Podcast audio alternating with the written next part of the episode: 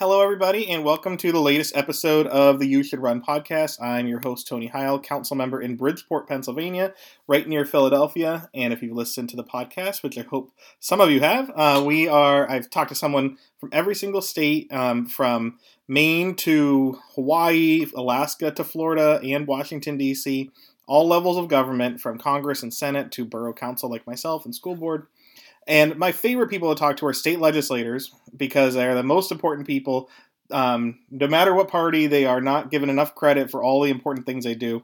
And I'm excited to finally go back to Kentucky, um, another great commonwealth like Pennsylvania, right? And I am going to talk with my new best friend, one of many, um, Representative Cherlynn Stevenson, to talk about Kentucky and to talk about maybe why you should think about being involved in your local politics as well.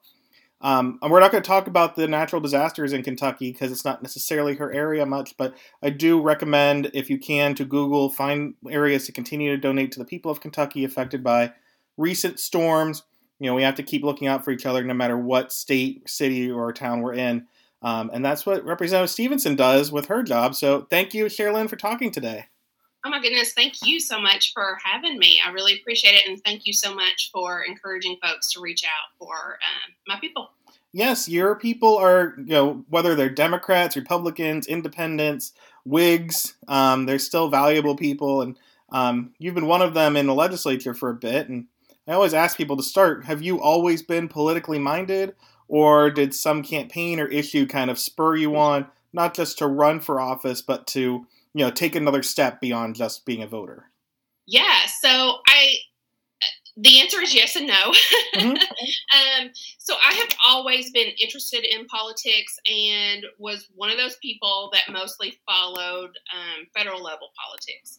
And I, I found myself uh, really engrossed during um, the Obama years and um, was was following politics fairly closely.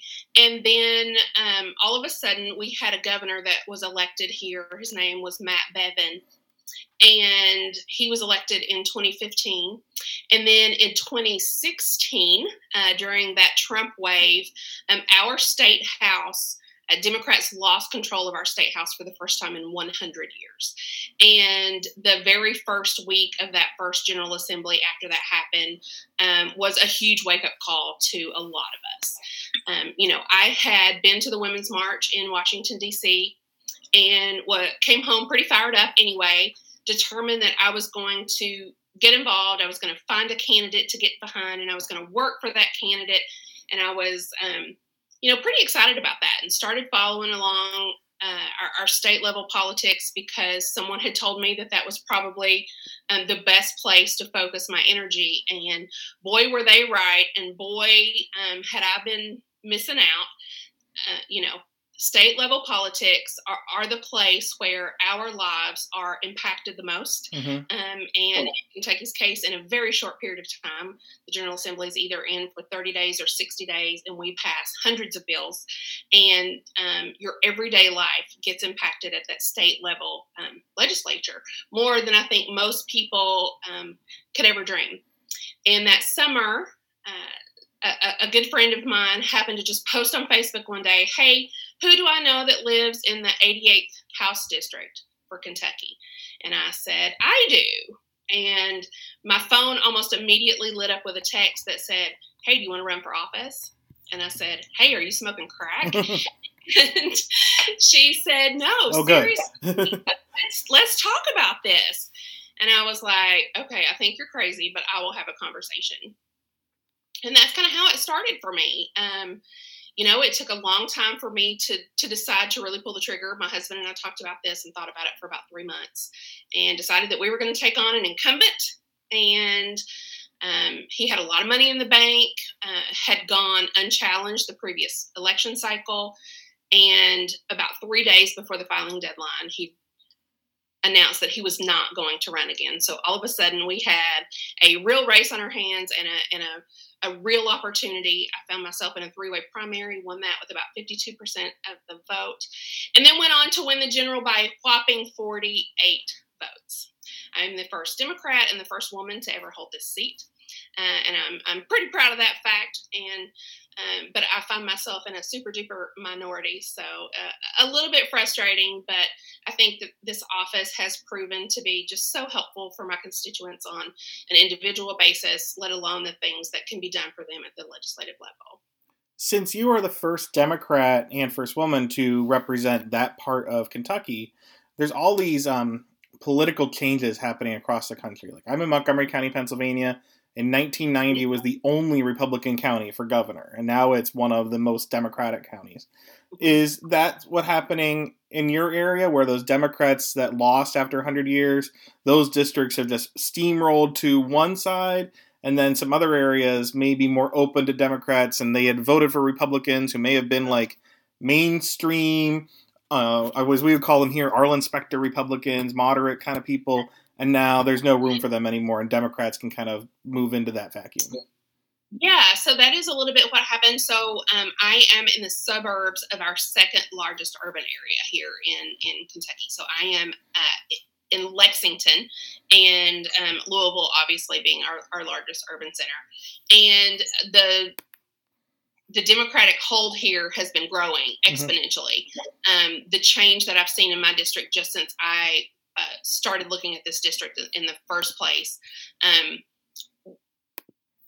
um, but because of that, now that we're going through redistricting, um, it has not been pretty. And my uh, the 88th district looks very very different now. Um, instead of it being mostly suburban neighborhoods, I have been drawn out into very rural areas and actually into another rural county. Um, so you know we're we're about to to shift gears a little bit in in how we campaign. Um, we've been huge door knockers in the past, and the rural community is probably not going to be quite um, as easily walkable as we found ourselves in the past. Um, but the political climate has absolutely changed here, and it's interesting. Lexington has grown in population in the last 10 years, and as it has done so, it has become more democratic. But amazingly, um, in redistricting, we lost a representative, and we for decades have had two wholly encompassed Senate seats, and we lost one of those, mm-hmm. and we're down to one. So that um, those maps have uh, are, are in court as we speak. Um, the governor vetoed the House map and our congressional map this week, and uh, lawsuit has been filed. So I can't say a whole lot more about that, but um, but yeah, the landscape has changed drastically here, and um, I found myself on the on the winning side of that in 2018. So it's interesting to me talking with so many people because I've grown up in politics now. I've been organizing and or in office or doing something for over 20 years and you know it seems like Democrats, not that suburban voters, I'm in a suburb, not that suburban voters are bad or aren't working class voters, but it was kind of like Democrats were the uh, party of Roosevelt, the you know go the rural or working class people. Um, right. Tim Ryan talks about the people that shower after work instead of before work, and I really appreciate that. Um, they're, they're, we want to win every kind of seat, but is there an issue or a concern about if we're pushing working class solutions, being seen as the PhD party as opposed to the eight eight to five or you know uh, clock in and lunchbox party. Yeah, I, I, think so. You know, I I do not hail from Lexington originally. Uh, I come from uh, the eastern part of Kentucky, down in the the mountains. Um, you know, my dad worked in coal, and uh, my mom was a teacher.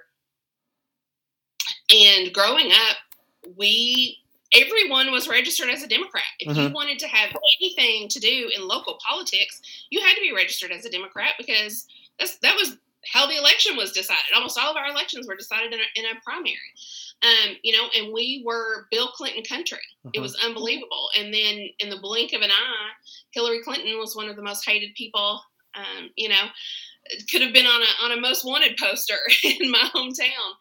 Um, so it, it, it is disturbing to me, and um, it's also frustrating that we have not been able to find the right message um, to to let people know that you know we we are still the party um, of, of working people. We are the ones that really want to address those kitchen table issues that that people talk about. We are for public education. We are for quality, affordable health care, and how that has gotten turned so completely upside down. Um, you know, it, it is really disheartening and it's disturbing, and it makes me really sad.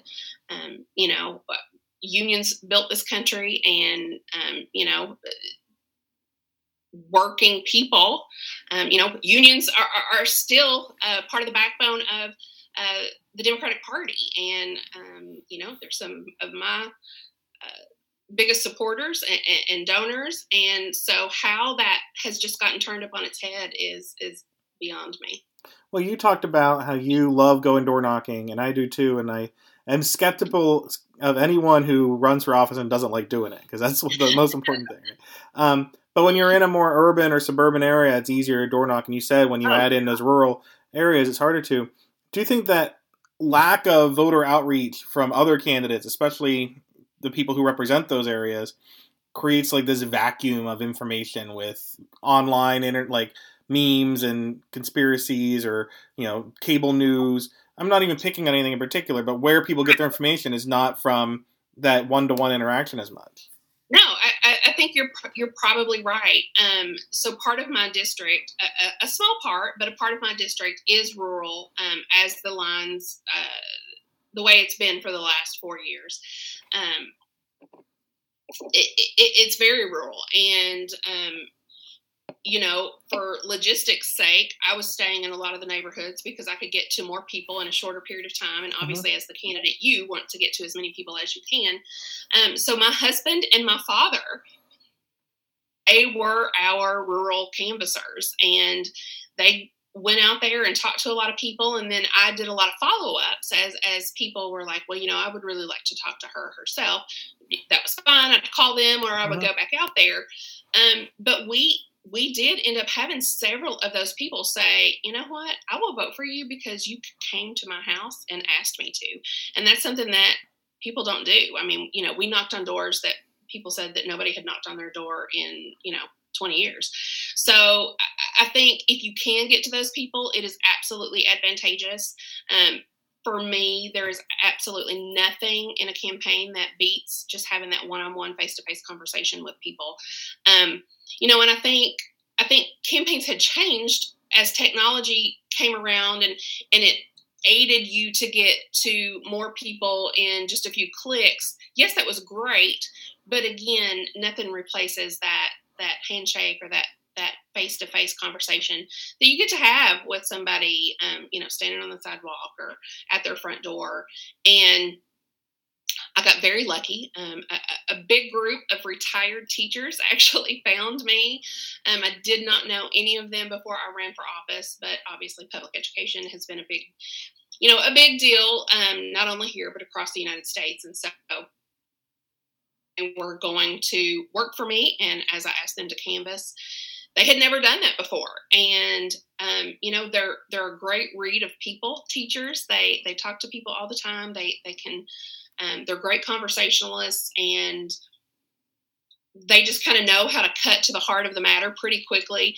And they were they just took that challenge on in such a great way and they were actually deep canvassing and had no idea what they were doing. Mm-hmm. i mean it was really great. Um, you know sometimes people would come back and they had hit just a lot of doors and sometimes they would come back and in in two hours they had maybe only gotten to five or six houses but they were just having amazing conversations with people. And it was really important. And i think one of the things that they did in talking to people and to helping to educate people and was really talk about the vast difference between federal level and state level politics which you know it, it is a really big deal. And so in that first election we actually saw lots and lots of houses that had my yard sign next to um, our republican uh, congressman. And um, it was odd but you know they they they bought in and they checked it out for themselves and the story did check out that they were voting on two very different things when they pulled the lever for congress or the level lever for me and so um, you know i think that that's that's the great part of canvassing, and I think that's a great part of getting out there and talking to people who don't talk to people from uh, different walks of life or across the aisle very often. You know, we've got to have those conversations and just connect with people one on one. Yeah, I, I 100% agree. And I was just talking, I recorded a podcast with someone from the Outrun Coalition, and they have like outrun the top of the ticket, and they're going to more rural and small town places where they've had some pretty big wins. Do you think a lot of Democrats, uh, whether they're more conservative Democrats, whatever that means anymore, liberal Democrats, what, whatever their policies, do you think there's a big opportunity that they're missing because there's these districts that they're giving up on that no one's going out at all from Republicans or Democrats that they're missing out on big opportunities to win. Absolutely, you will have people here in our county at our, um, you know, at our our local Democratic Party that say, you know, we had given up on the South Side of, of town or the South Side. Um, you know, nobody had been running. We hadn't been over there knocking doors, and you all proved to us that we were very, very wrong in that. Um, I had a, a, a colleague who uh, ran at the same time in 2018, and she was running for a state senate and a lot of our houses, a lot of the precincts overlapped. And so we shared volunteers, and they actually carried um, literature for both of us. And she almost beat a 24 year incumbent. and she came within about 700 votes of, of doing so. Um, and and again, so she was was most of my district and then some um, as a senatorial candidate and, um, and, and really people were just amazed because they just had not invested the kind of time in our part of our county um, like we did, like our volunteers did. Um, for me alone, not counting what her volunteers did for me and what we were keeping track of, we did 24,000 doors. So wow. with her volunteers, we did a lot more than that. And, um, you know, and so we were able to flip this seat and made huge gains um, in, her district. And, and I think that it was really a huge wake up call, not only to our county, but then surrounding counties that were watching what was happening. And that, you know, hey, if, if we really do make an investment in this manner, in this area, um, you know, we can make really strong gains. So the one thing you have your top issue that I guess resonated, and from even from far away here in, in Pennsylvania, I've seen that it did re- resonate in uh, those campaigns for for governor and other things is education, like you said. Yeah. Um, now, some of those issues are have changed in the last couple years from when you first started running. But what is the um, the big thing that's most important for education that you can address as a state legislator in Kentucky? And you know, have you been able to make a difference with you and the new governor, newish governor? Um, well, there have been some some great things um, that have happened um, particularly when at the start of the pandemic, um, we were able to do a lot of things. And then, uh, unfortunately, our state legislature um, stepped up. And then, as soon as we were back in session, um, we stripped our governor of a lot of his emergency powers. And so, a lot of the things that he had been able to do via executive order within our schools came to a halt. Um, but but we have pushed back. Um, you know, there there was a lot of talk of uh, stripping pensions um, mm. from teachers, and that uh, did not happen. There was a, a lot of talk of um, teachers who re- who were retired but not yet um, eligible for Medicare, not paying their medical premiums, um, and we were able to, to, fight that off. Um, unfortunately, we were we were unable to fight off uh, n- new teacher new teacher retirement. So new teachers um, are kind of in a in a hybrid plan now, and they don't um, have a, a, pension. You know, Kentucky is one of the states where our teachers do not get Social Security, so that pension is all that they have. Um, and so that that is troubling. We we need to be able to find things um, that will attract and retain the best and the brightest for our students, um, and as it benefits our society as a whole. And so we've been able to hold off some things. I'm not sure, uh, unfortunately, how much longer we'll be able to to hold those off. But I think that we have at least been able to slow some things down.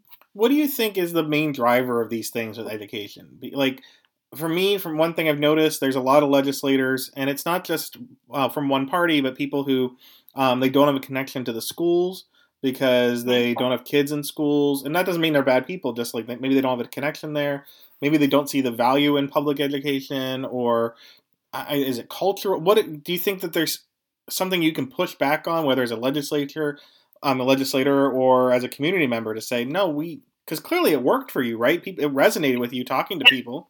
So what's the yeah, best way? It, it did, and I, you know, I think that there's just there's a huge push to privatize education, um, and I think that's it's not singular here in Kentucky. It's we're seeing it all over the United States, um, and I think that it's it's unfortunate. So I am one of those people. I do not have uh, I do not have children, so I do not have children in the in the public school system. But again, my mother was a teacher, and a lot of my friends and family members are teachers. However, and so I have been able to, you know, to stay connected in, in that manner. Um, as a legislator, I try to get into the schools absolutely as much as I can. Obviously, COVID has slowed that down a little mm-hmm. bit.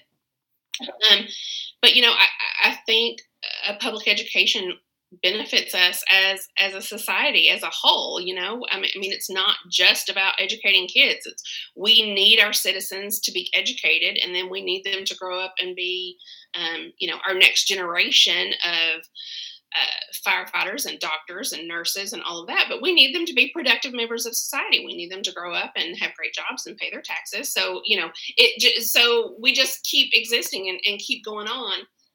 And so i think I, I think it's just trying to help people, you know, um, wake back up to that. I'm, I, as you said, things have changed so drastically. When I first got involved, it was, you know, it was about teacher pensions, and and through the pandemic, we have seen, um, you know, the arguing about masks and about um, being in school, whether they're doing NTI or not NTI, and now CRT has entered the question, and um, it, it is changing. And I think that um, I think it's a really great distraction from other things that are happening um, in in the legislatures, and I think that you know it's just another way to keep voters riled up. Um, I, I, think many things. I don't want to say they get they're invented, but um, you know it, it it gets thrown out there, and and politicians see that that that it's a point that that people um, grab onto. And I mean, and what's more personal than your kids, right? So if you can work people up into a frenzy over their kids, then you're going to keep them, you know, kind of keep them riled up, and then um, you know you can convince them to vote for you based on that single issue. So I, I, I think um, a lot of it is by design um, for those very issues, unfortunately. Um, but I think a lot of that then comes right back to um, the ability to, to privatize those things and who can who can get rich and who can stay in power because of those things right it all comes back to money and power unfortunately so a lot of people whether they're in office or in power in other ways are pushing these cultural things and they, they're not necessarily sincere at one level or another in doing that. They, they have an motive for privatizing, getting more money for other things, etc. Yes, that is a much more succinct way to say what I just rambled on for five minutes. no, no, what you said made a lot of sense, and it's it's very frustrating because I have kids in school, and even yeah. if you don't, like you said, your the school is important to your community. It doesn't. Yes. Um, you know, and I think it's it's unfortunate um, everything that we have put on schools. You know, we expect them to be um, a community center now. Mm-hmm. The the Family Resource Center, um, you know, provides food for them when when there's no food in the house. Um, you know, I know that some of our Family Resource Centers will pay um, for electrical bills in the winter if the family is struggling so that he can stay in that family. There's washers and dryers in the Family Resource Centers if they need to come and do laundry. Um, you know, and I think that that's something that a lot of people don't understand is the things that we have asked teachers and schools to step up to do that fill basic needs. Um, you know, so we, we want to talk a lot about performance based education and and what's getting going on and there's these high stake tests but if you have students coming to school and they're belly's rumbling because they're hungry. They haven't slept well because they don't have a bed at home to sleep in, or there was no heat in their house and they were cold all night, or they had to walk to school and they didn't have the proper shoes and now their feet are wet and they're cold and they didn't have a coat. You know, um, I, I think that we have just put so much into these these schools and so much on them and the expectations are so high for them um, and the thing is, they keep meeting those demands. They rise to the occasion every time. Every time that we as a society say, "Hey, you know, this is a need. We need we need somebody to fill it. Hey, schools, why don't you do that too?" They do it every time. And they're doing this and they're doing this to pure exhaustion and then they turn around and you know the legislature is just beating them down every chance that they get um, and it's really unfortunate and it's frustrating yeah, and it's frustrating to you without having to deal with those realities in the same way that they do, yeah. and it's an, an empathetic way. Yeah. Um, and you said the expectations um, also in terms of what people expect from their legislature, and you said you know you whether you getting into it or others um, who are volunteering or putting signs up, they, they conflate uh, pre- the president and they conflate state legislatures and Congress what do you think that's anybody smart, you know, whatever you want to call people? What do you think people don't get when it comes to politics after your experience here in terms of like they turn on the news, they think politics is one thing. What do you think people are missing when it comes to state versus everything else? Well, you know, we can turn on the news 24 7 and find out what's going on in Washington. Um, you know, you can turn on your local news and look in your local newspaper and find out what's going on in your county or your city. Um, but I think you know, the onus is on each individual really to kind of keep up with what's happening in their state legislature.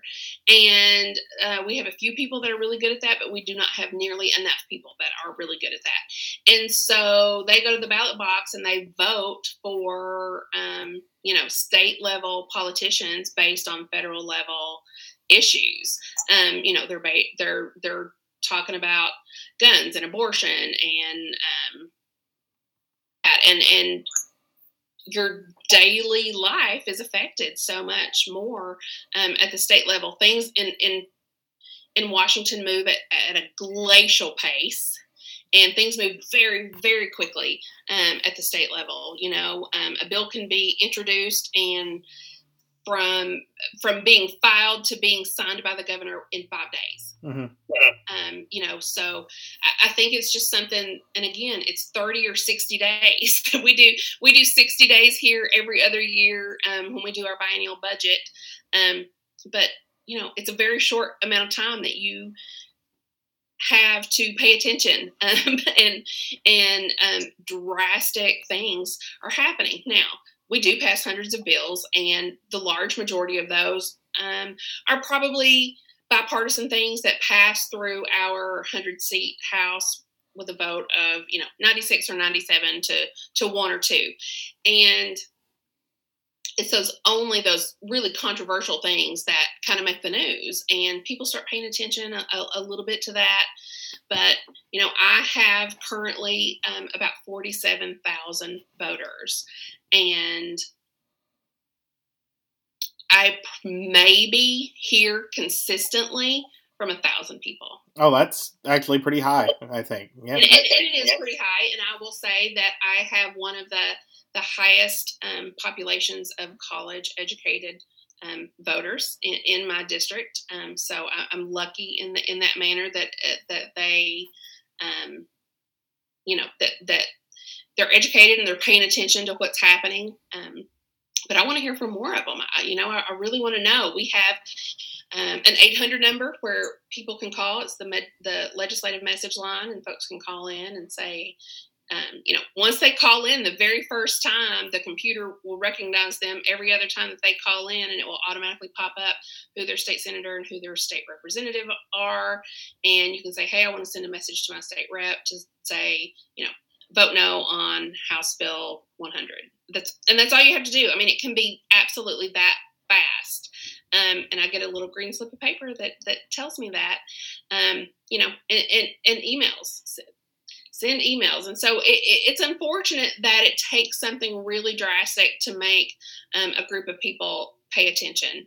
Um, you know, I just I just wish that that folks would would start paying attention. We have wonderful through our our public broadcast system here. Um, yes, our KET, Kentucky Educational Television.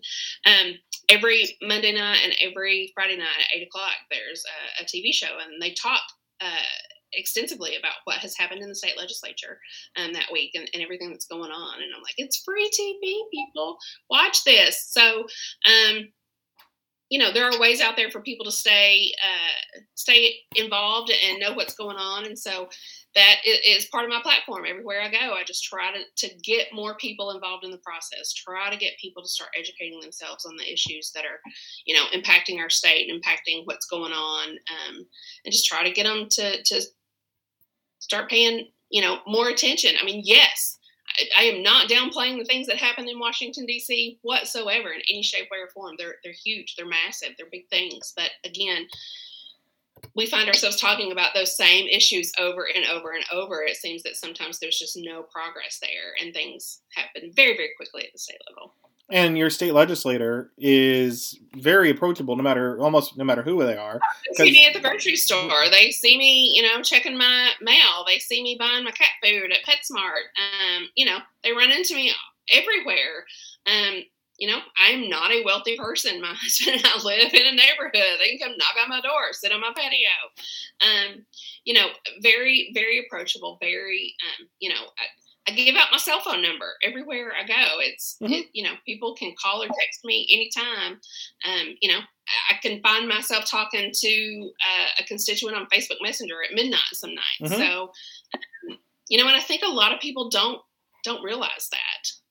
Yeah, and I think with the way society is now, everyone's kind of afraid to reach out because things are so passive in communications with social media, et cetera, or, or distant in a lot of ways. Yeah, I think so. And, and you know, I have a, a legislative assistant, but I, I, share her with two other legislators. Um, you know, I think people look at us and they think that we are in this big fancy office. Um, you know, like the people in Washington, and we have this huge staff, but um, no, it, it's it's it's just me and a basically a third of a person. so, you know, I'm an everyday person, and that's something that I try to tell.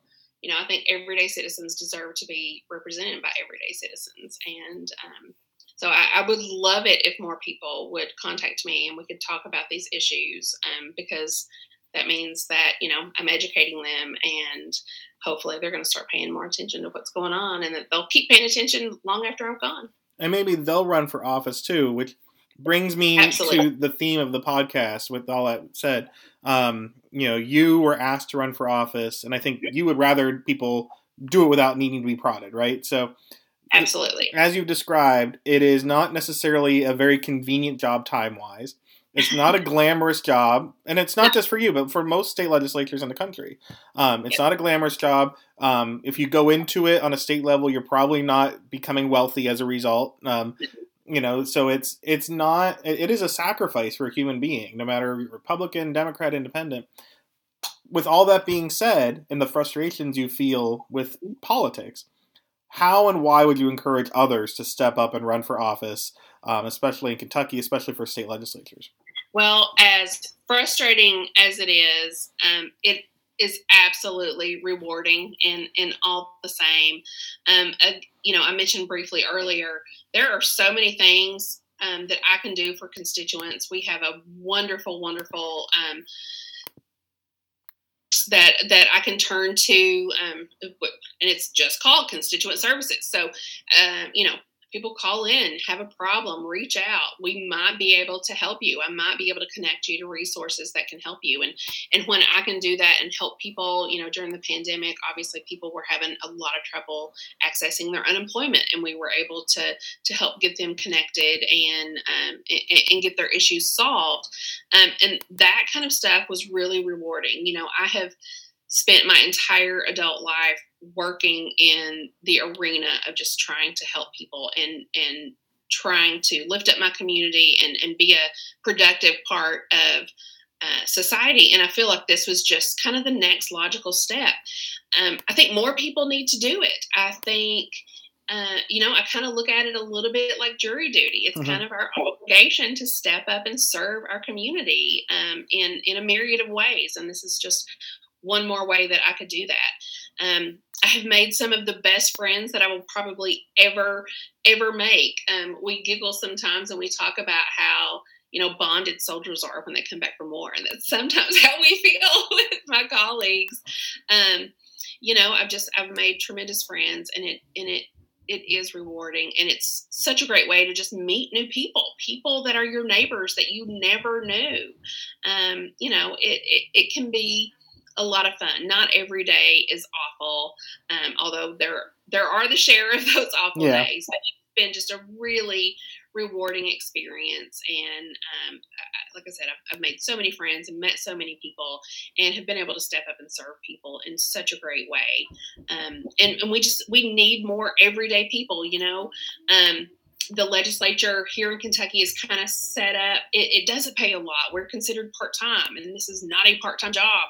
Um, but you know, it's kind of set up in a way that retired people or people who aren't the breadwinners of their family or are independently wealthy um, are put in the best position to serve. And I hate that it's like that, and I wish it could be different. Um, but I but I do believe that people need to step up. I have lots of friends that are serving and that you know they they own a small business or um, they're an attorney. Um, I serve with a teacher. You know there there are there are ways to do this job and hold other jobs too. And um, it just it just needs to be done we need people there from all walks of life and all experience levels um, you know to, to come to the table and, and really talk about these issues and try to try to solve big problems.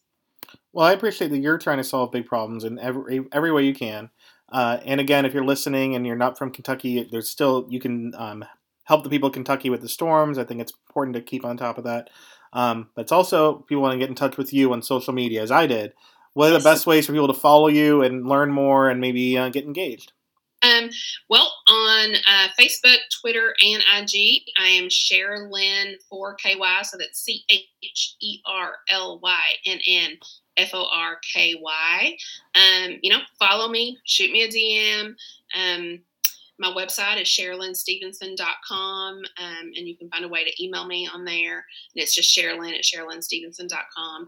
You know, feel free to reach out if somebody is, you know, if you think that you have the bug and you would like to maybe run for office, but you just don't know where to start, reach out. I'll be more than happy to talk to you. I'll be more than happy to give you, you know, a, a, real look at what it looks like to to run a campaign. If you're close enough, come down. I'll teach you how to canvass.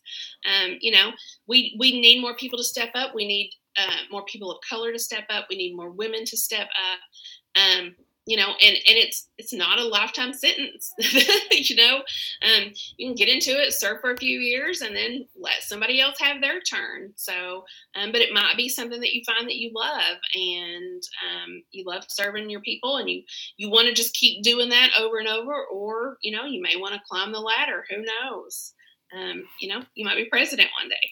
You might be. You never know. Joe Biden started in local office. Harry Reid started in a small town. He became Senate Majority Leader. So everything's a start. Um, and I think one of the best ways people can start getting involved is by following Cherlynn on, on social media, Cherlynn for KY. Um, thank you so much, and best of luck in Kentucky. I think you have a good future ahead of you. Oh, well, thank you so much. Thanks for having me.